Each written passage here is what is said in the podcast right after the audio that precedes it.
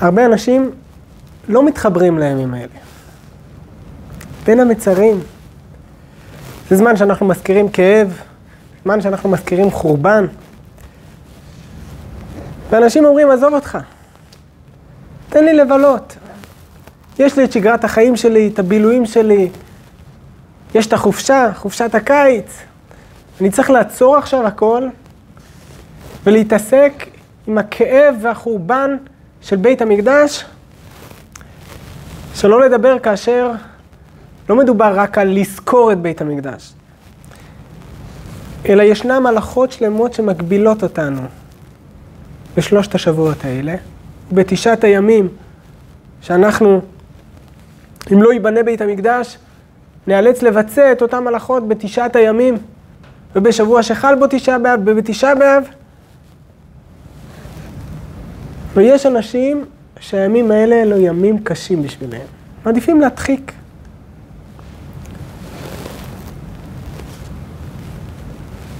אנחנו לא, לא אנשים שאוהבים להתעסק עם חורבן, להתעסק עם כאב.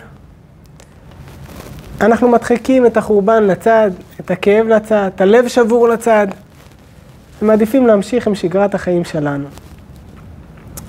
אבל מעניין לציין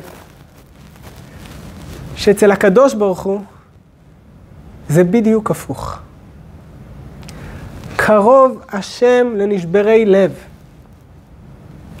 בעולם החומרי שאנחנו נמצאים בו, הכוכבים, האנשים שאנחנו מעריצים, אלו אנשים שמשדרים לב שלם. אנשים מושלמים. יש להם דירה, יש להם משפחה, יש להם ילדים, שלום בית, הכל מושלם אצלם.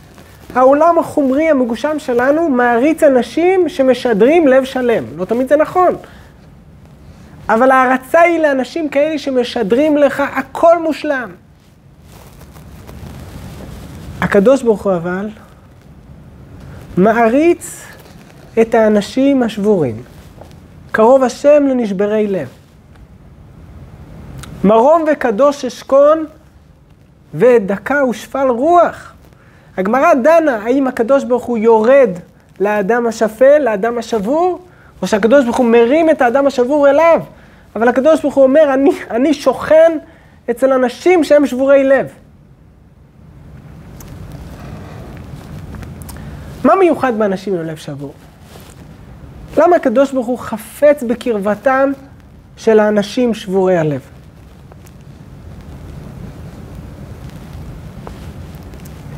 יריית הפתיחה של בין המצרים, המאורע הראשון שאירע בפתיחת בין המצרים, 17 בתמוז, זה המעשה של שבירת הלוחות.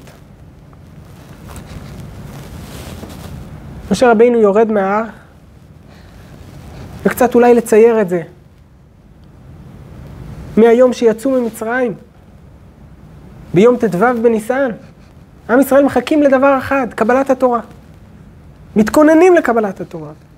מגיע א' בסיוון, משה רבינו מכין את כלל ישראל למתן תורה, משקיע בהם, מדבר איתם, מכין אותם, הולך להגיע יום של מתן תורה. משה רבינו אחרי מתן תורה, עולה להר, 40 יום ו-40 לילה, הוא יורד בחזרה למטה, הוא רואה את עם ישראל חוטא בחטא העגל.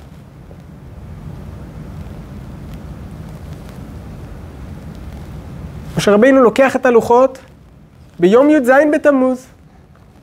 משה רבינו לוקח את הלוחות ושובר אותם.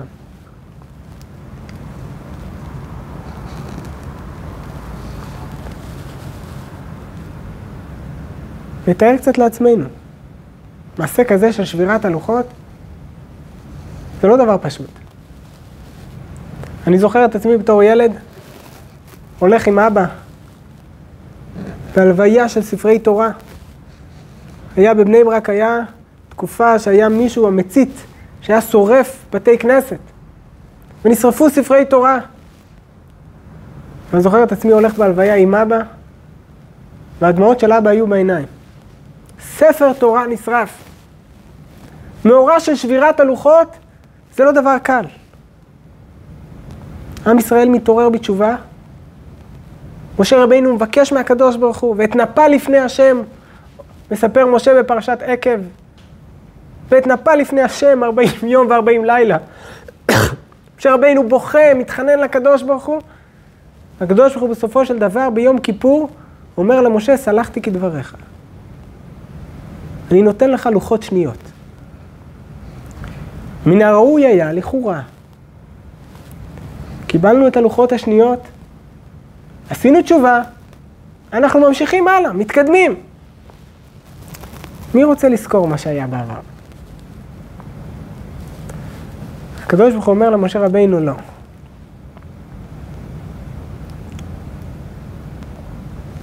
בכל עת מצוא, הקדוש ברוך הוא מזכיר למשה רבינו על הלוחות השבורות. בפרשת כי תישא, הקדוש ברוך הוא מצווה את משה רבינו, פסול לך שני לוחות אבנים כראשונים, וכתבתי על, הלוח, על הלוחות את הדברים אשר היו על הלוחות הראשונים אשר שיברת. אנחנו כבר נמצאים בלוחות שניים. עברנו את זה. אנחנו כבר אחרי הלוחות הראשונים. הלוחות הראשונים נשברו. אנחנו נמצאים בעידן חדש. הקדוש ברוך הוא מזכיר למשה רבינו לא.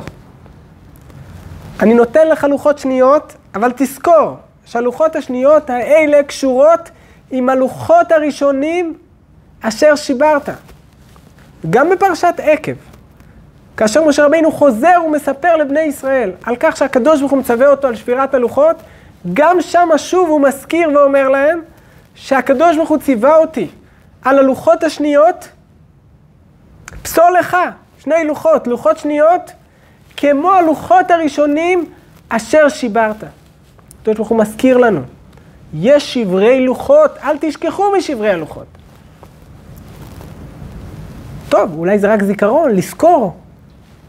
הקדוש ברוך הוא אומר, אני רוצה שהזיכרון של הלוחות לא רק יהיה משהו שנמצא אצלכם בזיכרון, יהיה משהו חזותי. הקדוש ברוך הוא אומר למשה רבינו, תעשה ארון עץ, תבנה ארון מעץ, תשים את הלוחות בתוך הארון, אני רוצה שזה יהיה למשמרת. אני רוצה שכל עם ישראל יסתכלו על הארון הזה וידעו ששם נמצאים שברי הלוחות. טוב, אז יש לנו לזכור את שברי הלוחות, לא רק אה, זיכרון בעלמא, אלא גם זיכרון חזותי, לשים את זה בתוך ארון עץ. והדבר השלישי, שמוזכר גם כן בפרשת השבוע, פרשת מטות, זה בנוגע למלחמה. כאשר יוצאים למלחמה, עם ישראל יוצא למלחמה, הוא לוקח איתו את הארון שבו נמצאים שברי הלוחות. לשיטת רש"י ועוד רבים אחרים, הארון שעם ישראל לקח איתו למלחמה, בזמן שכבש את ארץ ישראל, וגם במלחמת מדיין בפרשת השבוע, היה הארון שבו נמצאו רק שברי הלוחות. ארון מיוחד, ארון שעשה משה לשברי הלוחות, ועם הארון הזה היו יוצאים למלחמה. זה לא ארון ברית השם, ששם היו נמצאים גם הלוחות השלמות. הלוחות השניות. אלא היה ארון מיוחד שבו היו נמצאים שברי הלוחות, ועם הארון הזה עם ישראל היה יוצא למלחמה. עכשיו בואו נחשוב שנייה, רגע אחד נחשוב. זמן של מלחמה זה זמן שמידת הדין מתוחה. זמן של סכנה. אנחנו משתדלים בזמן שישנו מידת הדין מתוחה, לא מזכירים עבירות, לא מזכירים חטאים, משתדלים רק ללמד זכות. זה זמן של לימוד זכות. עם ישראל, בזמן שהוא הולך למלחמה, לוקח איתו את מה? את שברי הלוחות? איזה תועלת יש בזה? איזה תועלת יש בלקחת את שברי הלוחות שמזכירים את חטא העגל, החטא הנורא שעם ישראל עשה מיד אחרי קבלת התורה? איזה תועלת יש לקחת את אותם השברים למלחמה? וכל אחד שיפתח פרשת שופטים ויסתכל שכאשר שולחים למלחמה אז עומדים השוטרים ומדברים לעם, והכהן המשיח, ואומרים לעם, תדעו לכם, לא כל אחד יכול להשתתף במלחמה הזו. אם ישנם אנשים שהם נמצאים פה חצי קלאץ', שולחים אותם חזרה הביתה. מי שהרס אישה ולא לקחה, הרס אישה ולא נשאה, ילך וישוב לביתו. מי שנטע כרם ולא חיללו, אדם שנטע כרם לא הספיק להשתמש בו, בנה בית ולא חנכו, ילך חשוב לבית שלו. אנחנו צריכים אנשים שנמצאים 100% בלחימה, אנשים עם מורל גבוה. איש הירא ורך הלבב, ילך וישוב לביתו. אם יש אדם שהוא ירא מחטאים שבידו, אנחנו אומרים לו, אתה לא שייך למלחמה הזו, אתה חוזר הביתה. אנחנו מנטרלים את כל מה שמסביב, כדי שיהיו חיילים שנמצאים 100% בלחימה. אבל מה חשוב לי להביא? חשוב לי להביא את שברי הלוחות. עליהם אני לא מוותר. שברי הלוחות האלה הם יהיו חלק מהמלחמה, והם ילכו בראש המחנה. וכל חייל שיוצא ללחימה, לכבוש את ארץ ישראל, ארץ כנען, לכבוש אותה, חייב לראות שבראש המחנה הולך אהרון, ברית השם, איזה אהרון? שבו נמצאים הלוחות השבורות, שברי הלוחות. מה פתאום? לוקחים את שברי הלוחות, הלוחות השבורים, שמזכירים את חטא העגל. לוקחים אותם למלחמה כדי לכבוש את ארץ ישראל? מה התועלת שיש בדבר הזה?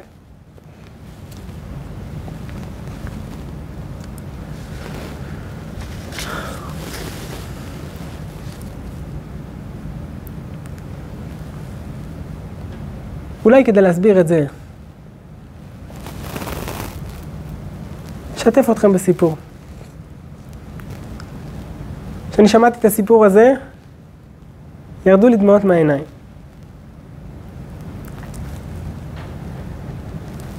ישנו יהודי שחי בינינו היום, אפשר לחוש אותו, לראות אותו, להרגיש אותו.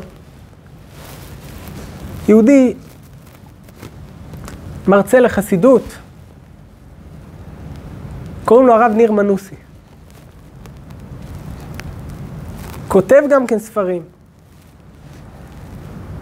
היהודי הזה, באחד הראיונות שלו, סיפר על החזרה בתשובה שלו. הוא גדל במשפחה שהייתה מנותקת לחלוטין מתורה ומצוות. מנותקת לחלוטין. הוא מספר שאבא שלו היה מארח אנשים בבית, וכשהיה עושה להם סיור בבית, אומר להם, על הפתח, אתם רואים? פה אין מזוזה. הוא אמר שבתור ילד, פעם ראשונה שהוא נחשף, מה זה מזוזה? הוא ידע שמזוזה אסור לשים על פתח הבית. זה דבר שלא שמים אותו על פתח הבית. הוא אומר, כאשר הוא גדל, הוא גדל כלשונו על טהרת החילוניות. לא היה משהו בבית שקשור ליהדות. בהתחלה הוא היה אדם שאיננו שומר תורה ומצוות, כי ככה הוא גדל בבית. לאט לאט כאשר הוא התחיל ללמוד מדעים, נחשף לספרים, ספרי מדע, אז הוא כבר יכל להסביר למה הוא לא דתי. היה לו כבר גם כן תיאוריה, תורה, למה, למה הוא איננו שומר תורה ומצוות ולא מאמין בשום דבר שקשור עם תורה ומצוות.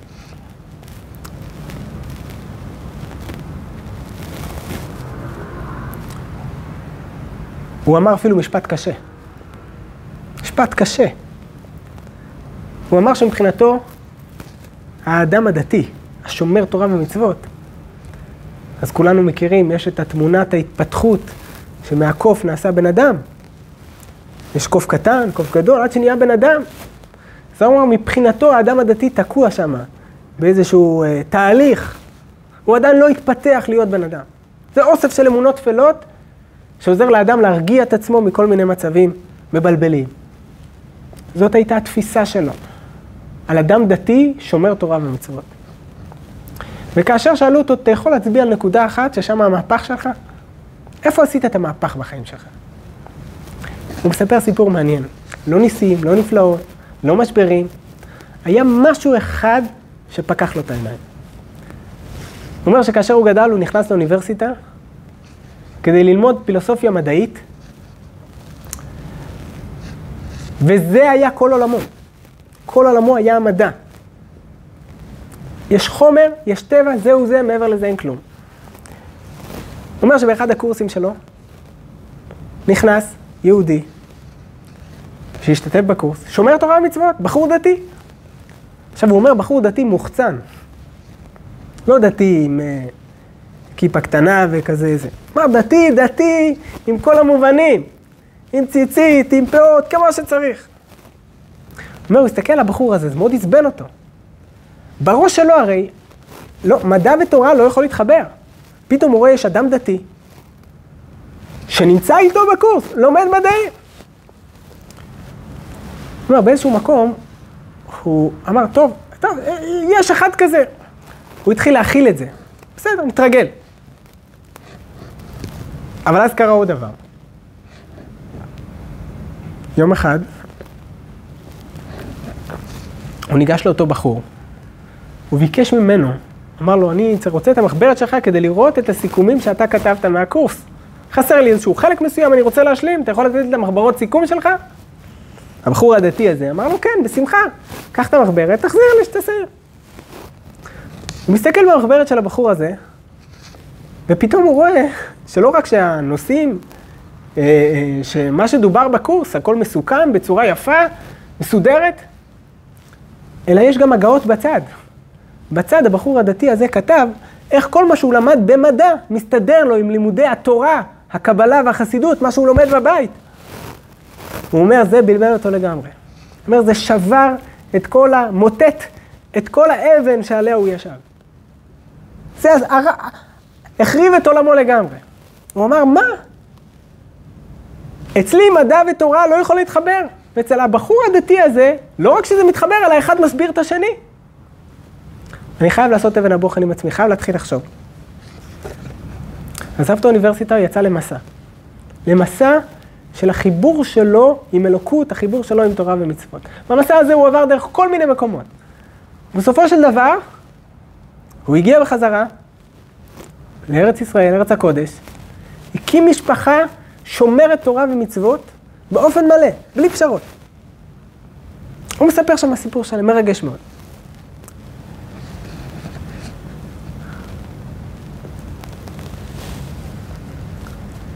כאשר אנחנו מדברים על שבירת הלוחות, משה רבינו שובר את הלוחות. למה משה רבינו שובר את הלוחות? למי יש נטייה לשבור דברים? למה אנחנו שוברים דברים? למה אדם שובר דבר?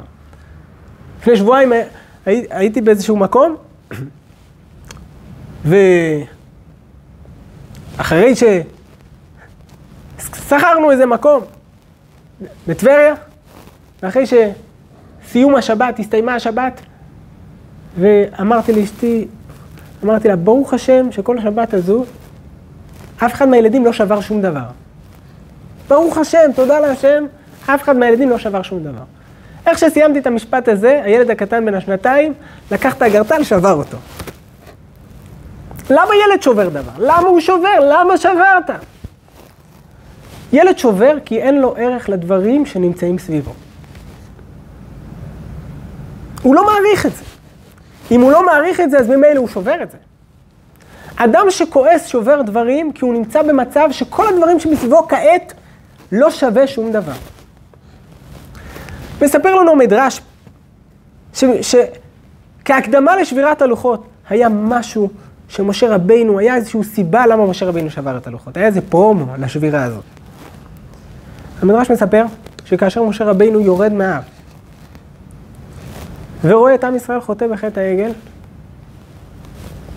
הוא מסתכל על הלוחות. הוא מסתכל על הלוחות והוא רואה שהאותיות שבלוחות פורחות. האותיות פרחו מהלוחות. אומר משה רבינו, איך אתן לעם ישראל, איך אתן להם את הלוחות ואין בהם ממש? איך אני יכול לתת להם את הלוחות? אין בזה כלום. משה רבינו לוקח את הלוחות, שובר אותם. אני לא יכול לתת לעם ישראל דבר שאין בו ממש. שאל הרבי, מה הפירוש שאין בו ממש? מה זה אין בו ממש? הרי בפרשת כי תישא התורה אומרת שללוחות יש שתי מעלות. מעלה אחת יש ללוחות, והלוחות מעשה אלוקים המה. והמעלה השנייה, והמכתב, מכתב אלוקים חרוט על הלוחות. אז ללוחות יש שתי מעלות, מעשה אלוקים ומכתב אלוקים. אז אתה, משה רבינו, ראית שאותיות פורחות, האותיות, המכתב, מכתב אלוקים, המעלה הגדולה הזו של הלוחות, מכתב, מכתב אלוקים, כבר איננו. אבל הלוחות עדיין מעשה אלוקים המה. אז למה אתה שובר אותם? ואתה אומר משפט כל כך קשה. אתה אומר, הלוחות האלה אין בהם ממש, זה מעשה אלוקים. אז חסרה המעלה של המכתב, מכתב אלוקים, נכון? חסרה מעלה. נחסרה מהלוחות, נחסר, נחסר המעלה של המכתב, מכתב אלוקים. אבל יש אבל עדיין את המעלה של הלוחות, מעשה אלוקים המה. אז למה אתה שובר את הלוחות? אלא אומר משה רבינו, ברגע שישנו דבר, שיש לו אפשרות להיות בו שני מעלות, מעלה אחת של מעשה אלוקים, ומעלה שנייה של מכתב אלוקים, ונחסרה בו מעלה אחת, אומר משה רבינו, מבחינתי אין בהם ממש. הערך שלי כלפי דבר מסוים זה אם הוא ממצה לחלוטין את הפוטנציאל שנמצא בו. כעת אני מעריך אותו. אבל אם אני יודע שבלוחות הללו יכול להיות שני המעלות, מעלה אחת של מעשה אלוקים, ומעלה שנייה של מכתב אלוקים, וכעת הלוחות האלה לא ממצים את הפוטנציאל שטמון בהם, שיש בהם גם מעשה אלוקים וגם מכתב אלוקים, ונחסר בהם המעלה של מכתב אלוקים. אומר משה רבינו, אם ככה, אין בהם ממש, מבחינתי זה לא שווה כלום.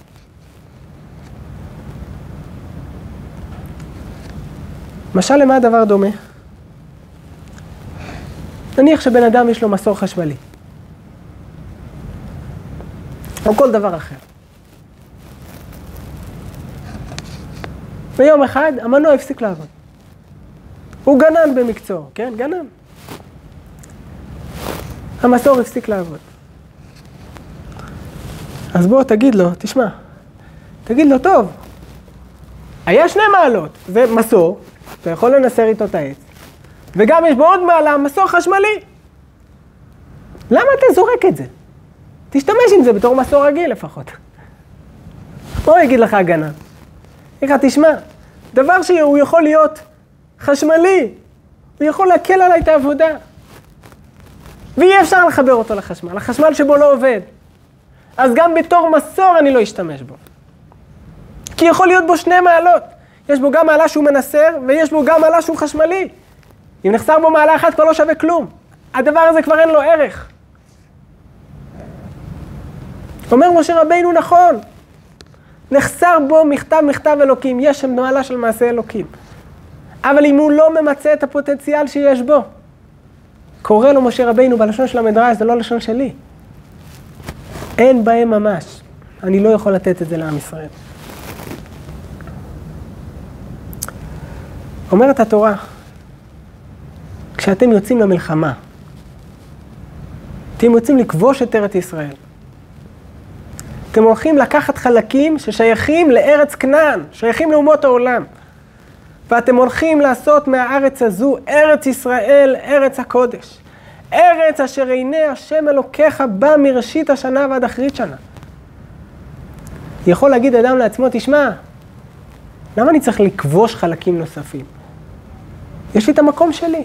טוב לי איפה שאני נמצא. אני קם בבוקר, אני מתפלל, שחרית, אני לומד תורה, אני מתפלל מנחה, מתפלל ערבית, קובע עיתים לתורה. אני מושלם, הכל בסדר איתי בעבודת השם שלי. מה אתה רוצה ממני?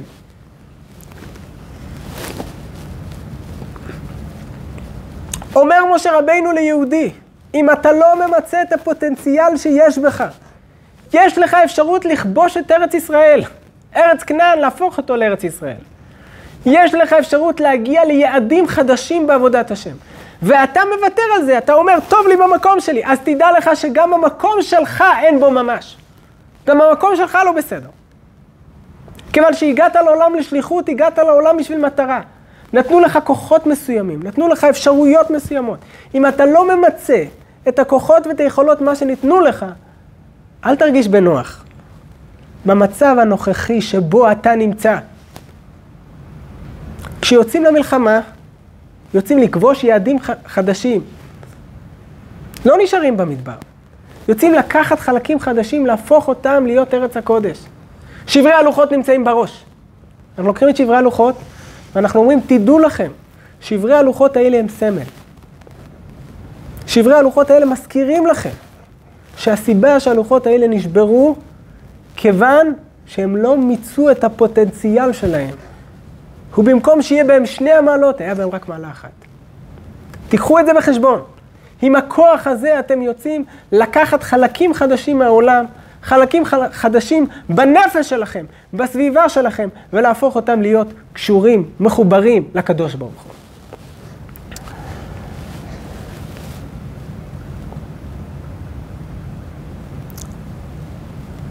בואו נתאר לעצמנו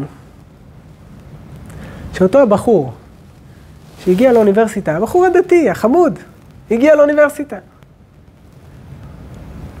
נתאר לעצמנו שהוא היה לומד תורה, לומד מדע, אבל לא מרגיש את הצורך לחבר ביניהם. בשביל מה להמשיך הלאה? למדתי תורה, זה יפה מאוד. למדתי מדע, זה יפה מאוד. למה צריך לחבר ביניהם, ללכת צעד אחד נוסף? משהו לא היה רגוע בו. הוא הרגיש צורך להמשיך הלאה. להביא לידי ביטוי את, הקשר של העולם עם הקדוש ברוך הוא, לא רק על ידי תורה, אלא גם על ידי המדע. גם המדע קשור לקדוש ברוך הוא. גם הטבע קשור לקדוש ברוך הוא. היהודי הזה בחר לא להישאר במקום שלו. הוא בחר לכבוש עוד יעד. הוא הרגיש שהמקום שלו עדיין לא טוב, כי הוא לא השיג את היעד הבא.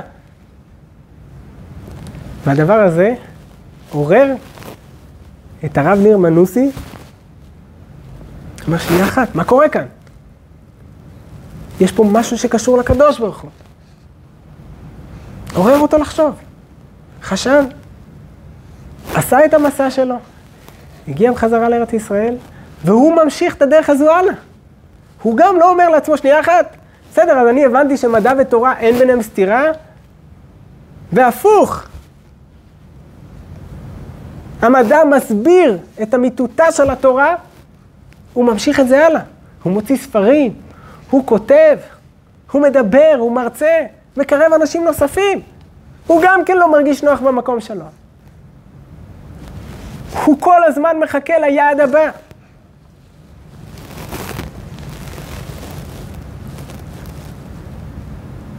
ויש לו את התחושה הטבעית, שאם הוא לא המשיך ליעד הבא, הוא לא השלים את השליחות שלו בעולם הזה על האדמות. התחושה הזו שמשה רבינו נתן בשבירת הלוחות. אנחנו נמצאים במלחמה. מלחמה על הבית, מלחמה על העולם. וישנה התחושה הזו של שברי הלוחות, שאם אני לא מתקדם הלאה, עוד יעד בעבודת השם. אין בהם ממש. אני מרגיש ריקנות. אני חייב להמשיך ליעד הבא.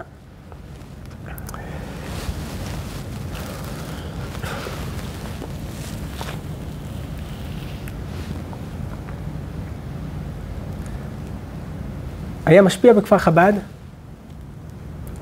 קראו לו רבי שלמה חיים קסלמן.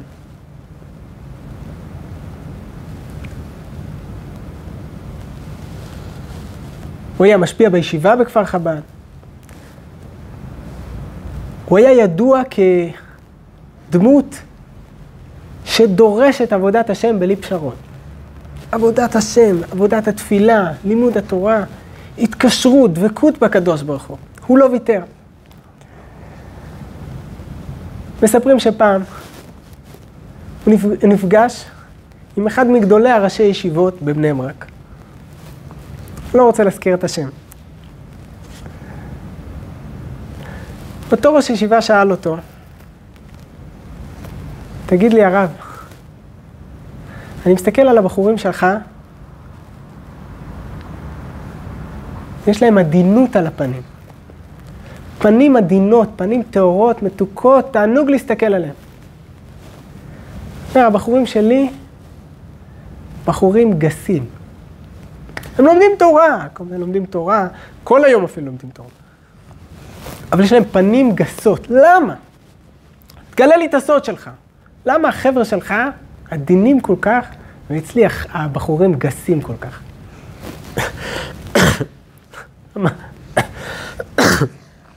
אמר לו הרב חיים שלמה קסלמן, במשפט אחד. אמר לו, יש לי תשובה אחת בשבילך. הבחורים שלי, הלב שלהם שבור, הבחורים שלך לא. הבחורים שלי שבורים. הבחורים שלך לא, הכל מושלם אצלם. כולנו מכירים את המשפט, אין יותר שלם מלב שבור. משפט מפורסם כל כך, זה נמצא על סטיקרים ברחובות. כשאתה חושב על המשפט הזה, זה נשמע לך משפט כזה קלישאתי כזה. זה משפט טוב, זה משפט לאנשים שבורים, רוצים קצת לנחם אותם, אז אומרים להם שאין יותר שלם מלב שבור, אבל באמת אין כל קשר בין זה לבין המציאות. אבל הרבי פעם דיבר על המשפט הזה, והרבי הסביר כמה שהמשפט הזה נכון. והרבי אמר ככה, מה תפקידו של הלב? הרגשות הכי חזקים שיש בלב זה רגשות של געגועים, של צמאון, של תשוקה. זה הרגשות של הלב.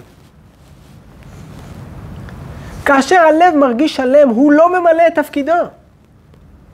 הלב ממלא את תפקידו כאשר הוא שבור. כאשר הלב מרגיש ריקנות, והלב דורש מהאדם, דוחף את האדם, משפיע על האדם, כדי שיתקדם ליעד חדש, לקחת עוד חלק ולהפוך אותו להיות חלק מתחום הקדושה. זה סימן שהלב ממלא את תפקידו. אז אילו יצויר שהלב יגיע לשלמותו, זה השבר שלו. זה סימן שהוא שבור. השלימות של הלב זה לא בשעה שהוא מרגיש נוח. זה לא בשעה שהוא מרגיש בסדר. זה לא בשעה שהוא יכול לשבת על הספה ולנוח ולהגיד הכל מסביבי ורוד. הלב ממלא את תפקידו ברגע שהוא שובר את האדם ואומר לו, מה קורה איתך? אם אתה לא התקדמת ליעד החדש, אז אין בהם ממש, המצב הנוכחי שלך לא בסדר, הוא לא תקין. אני לא יכול להחשיב אותו כחלק מעבודת השם, כיוון שלא המשכת הלאה. זאת התחושה שהלב נותן לאדם. אמר הרבי באותה שיחה, שהמשפט הזה, אין יותר שלם מלב שבור, הוא כל כך נכון, שיש לו היבט גם הלכתי, היבט מעשי. מה ההיבט ההלכתי של המשפט הזה? נתן הרבי דוגמה הלכתית. אמר הרבי, כאשר בן אדם מביא קורבן, קורבן חטאת, עשה חטא, שוגג, מביא קורבן. מה אתה אומר לאדם?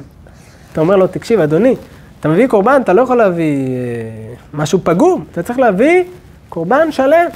אם יש בו מום אחד, מספיק איזושהי שריטה בעין, דוקין שבעין בלשון הגמרא, זה כבר לא שווה שום דבר. אתה לא יכול להקריב אותו קורבן לשם, צריך להיות שלם. הוא בודק את הקורבן, הקורבן שלם, מביא אותו לבית המקדש, אומרים לו, שנייה, הכהן שמקבל את הקורבן צריך להיות שלם. כהן שיש בו מום, לא יכול להקריב את הקורבן. הכהן לוקח את הקורבן, מביא אותו למזבח. המזבח צריך להיות שלם. מזבח פגום, אי אפשר להקריב עליו קורבן. והגמרא דנה מה זה פגימה, כן פגימה, לא פגימה. פגום, אי אפשר להקריב עליו קורבן. אתה שם את הקורבן על העצים. העצים צריכים להיות שלמים. עצים מתולעים, עצים חלולים, אי אפשר להקריב עליהם קורבן. הכל צריך להיות שלם. חוץ מדבר אחד, הלב של האדם שמביא את הקורבן.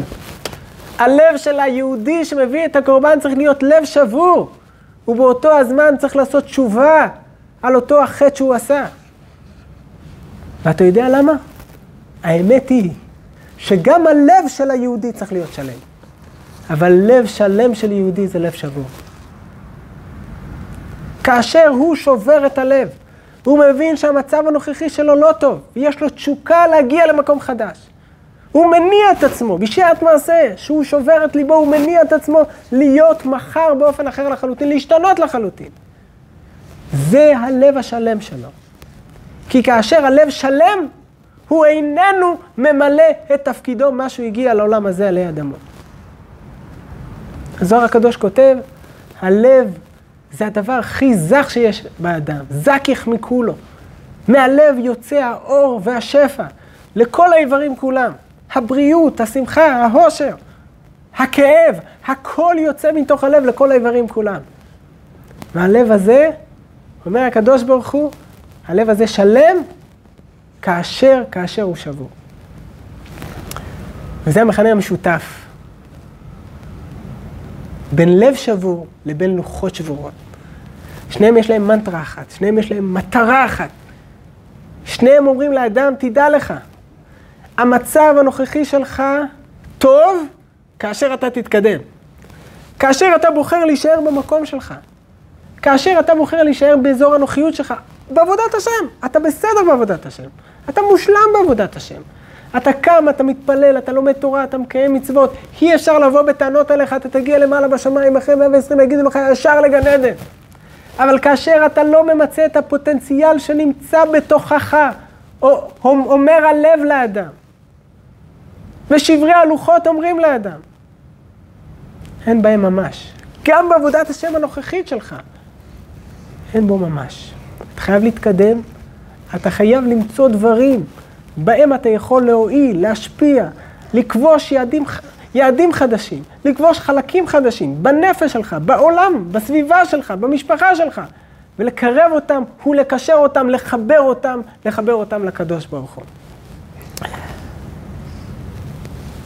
ואולי אחת העצות הכי מעשיות לדבר הזה. כל יום זה יום של חשבון נפש. יש חשבון נפש שעושים בערב ראש השנה על כל השנה כולה. אבל כל סוף יום זה יום של חשבון נפש. וכאשר מגיע קריאת שמע שעל המיטה, הרי אנחנו לא עושים תיקון חצות, אבל קריאת שמע שעל המיטה לפחות כן אנחנו אומרים. זה זמן שבו האדם צריך לייחד זמן של כמה דקות, לחשוב, מהם הכישרונות שיש לי? ומה עוד אני יכול לתת ולהקריב בשביל הקדוש ברוך הוא? אז נכון, המחשבה ועצם המחשבה הזאת יכול להביא את האדם לשברון לב. אבל הלב השבור הזה זה השלם. זה מה שיניע את האדם בסופו של דבר לצאת למלחמה ולכבוש יעדים חדשים ולנכס אותם לקדוש ברוך הוא. היעדים האלה יהיו חלק מהשליחות שלו, חלק מהכוונה האלוקית המיועדת במיוחד בשביל הנשמה שלו. שהקדוש ברוך הוא יעזור, שהקדוש ברוך הוא בעזרת השם ישמע כל תחינתנו. עם לב שבור, אנחנו פונים לקדוש ברוך הוא עם לב שבור, ומבקשים ממנו, אנחנו רוצים להגיע ליעד החדש, שזה בית המקדש, ולהקריב את הקורבנות כפשוטם.